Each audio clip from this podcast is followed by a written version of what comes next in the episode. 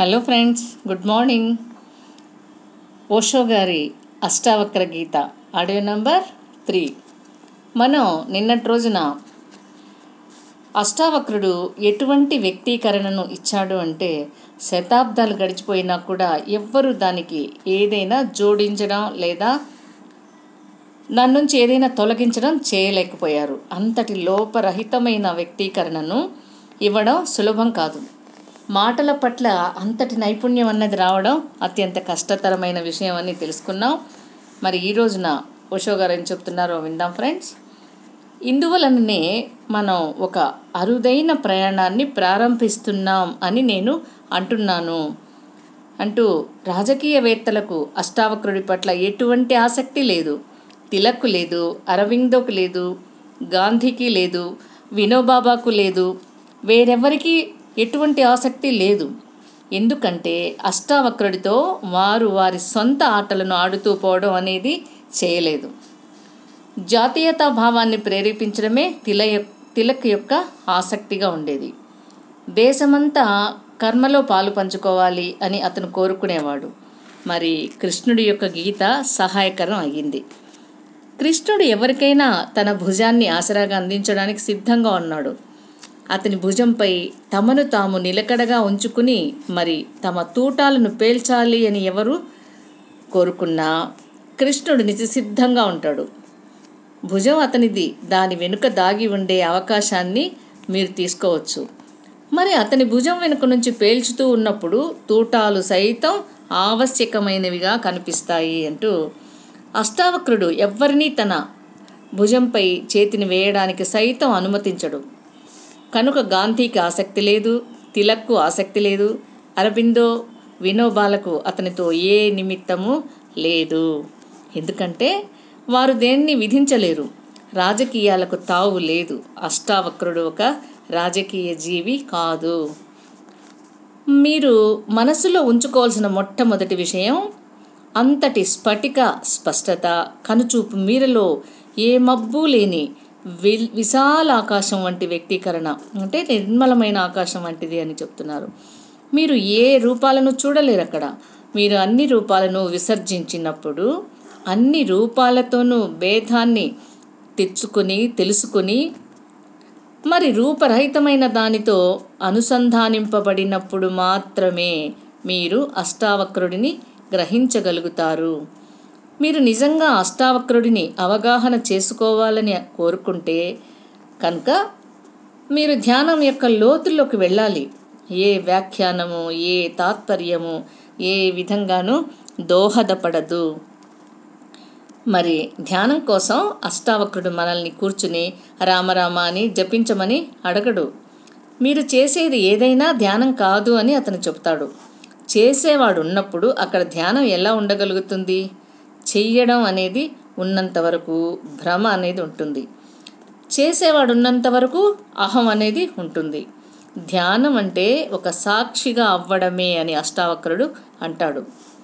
అప్పుడు చేసేవాడు మాయమవుతాడు. మీరు కేవలం చూసేవారుగా ఉంటారు, గమనించేవారు తప్ప మరేది కాదు. మీరు కేవలం గమనించేవారే తప్ప మరేది కానప్పుడు మాత్రమే దర్శించడం అనేది ఉంటుంది. మరేది మీరు కానప్పుడు మాత్రమే దర్శించడం అనేది ఉంటుంది. అప్పుడు మాత్రమే ధ్యానం ఉంటుంది, అప్పుడు మాత్రమే ప్రజ్ఞ ఉంటుంది అంటూ మనం ఈ సూత్రాలలోనికి ప్రవేశించే ముందు అష్టావక్రుడి గురించి కొన్ని విషయాలను అవగాహన చేసుకోవడం అవసరం. అతను ఒక సాంఘిక లేదా రాజకీయ వ్యక్తి కాకపోవడం వలన ఎక్కువగా తెలియదు. కనుక ఏ చారిత్రక లేఖా ప్రమాణాలు కూడా లేవు. కేవలం కొన్ని సంఘటనలు మాత్రమే తెలిసాయి. మరి అవి కేవలం అద్భుతకరమైనవి, నమ్మశక్యం కానివి. కానీ మీరు వాటిని లోతుగా అవగాహన చేసుకుంటే ఆ ప్రాధాన్యత బహిర్గతమవుతుంది అంటూ మొదటి సంఘటన గురించి చెప్తున్నారు మాస్టర్స్. అష్టావక్రుడు జన్మించకముందు జరిగింది ఇది. తరువాత వచ్చిన దాని గురించి ఏమీ తెలియదు. కానీ అతను ఇంకా గర్భంలోనే ఉన్నప్పటి సంఘటన ఇది. ఒక గొప్ప పండితుడైన తన తండ్రి ప్రతిరోజు వేదాలు వల్లిస్తూ ఉంటే అష్టావక్రుడు గర్భంలో నుంచి వింటూ ఉండేవాడు. ఒకరోజు గర్భం నుంచి ఒక స్వరం ఈ విధంగా వినిపించింది. దానిని ఆపు, ఇది అంతా నిరర్థకమైనది, దీనిలో ప్రజ్ఞ అనేది ఏమీ లేదు, కేవలం పదాల సంకలనం మాత్రమే. వేదాలలో ప్రజ్ఞ కనుగొనబడుతుందా? ప్రజ్ఞ అనేది మన అంతరంగంలోనే ఉంది. పదాలలో సత్యం కనుగొనబడుతుందా? సత్యం అనేది మన అంతరంగంలోనే ఉంది అంటూ సహజంగానే అతనికి తండ్రికి కోపం వచ్చింది. మొట్టమొదటిగా అతను ఓ తండ్రి, మరి ఆ పైన ఒక పండితుడు, మరి గర్భంలో దాగి ఉన్న అతని తనయుడు అటువంటి మాటలు మాట్లాడుతున్నాడు. ఇంకా జన్మించనైనా లేదు. అతను ఆగ్రహంతో బద్దలయ్యాడు, కోపాగ్నిలో ముంచివేయబడ్డాడు. తండ్రి యొక్క అహం దెబ్బతింది, మరి ఒక పండితుడి యొక్క అహం. అతను ఒక ఉత్తమ పండితుడు, ఒక గొప్ప సంవాదకుడు, వేదాల జ్ఞానం కలిగినవాడు. మరి ఆగ్రహంలో అతను శపించాడు, జన్మించినప్పుడు ఆ బాలుడు అంగవికృతి కలవాడు అవుతాడు అని. అతని అవయవాలు 8 భాగాలుగా వంకర తిరిగి ఉంటాయి, అందువలనే అతనికి ఆ పేరు. అష్టావక్రుడు అంటే 8 వంకరలు తిరిగిన శరీరం కలవాడు అని అర్థం. అతను 8 స్థానాలలో చొట్టలతో జన్మించాడు. 8 స్థానాలు. ఒంటెలాగా వంగిన వీపుతో ఉన్నాడు. క్రోధావేశంలో అతని తండ్రి తన తనయుడి శరీరాన్ని వికృతం చేశాడు. మరి ఇటువంటి ఇతర కథలు కూడా ఉన్నాయి. బుద్ధుడు నిలబడి జన్మించాడు అని చెబుతుంది. అతని తల్లి ఒక వృక్షం కింద నిలబడి ఉంది, ఆమె నిలబడి జన్మనిచ్చింది, మరి అతడు నిలబడి జన్మించాడు.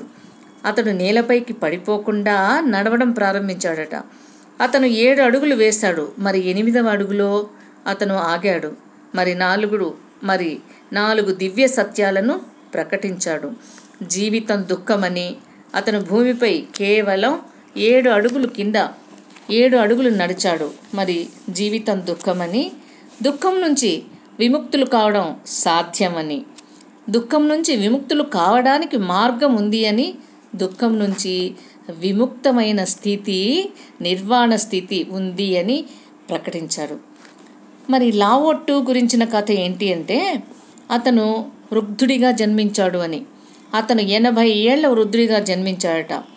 అతను గర్భంలో 80 సంవత్సరాలు ఉన్నాడని, అతనికి ఏది చెయ్యాలనే కోరిక లేకపోవడం వలన అతనికి గర్భాన్ని వీడాలి అనే కోరిక లేదు.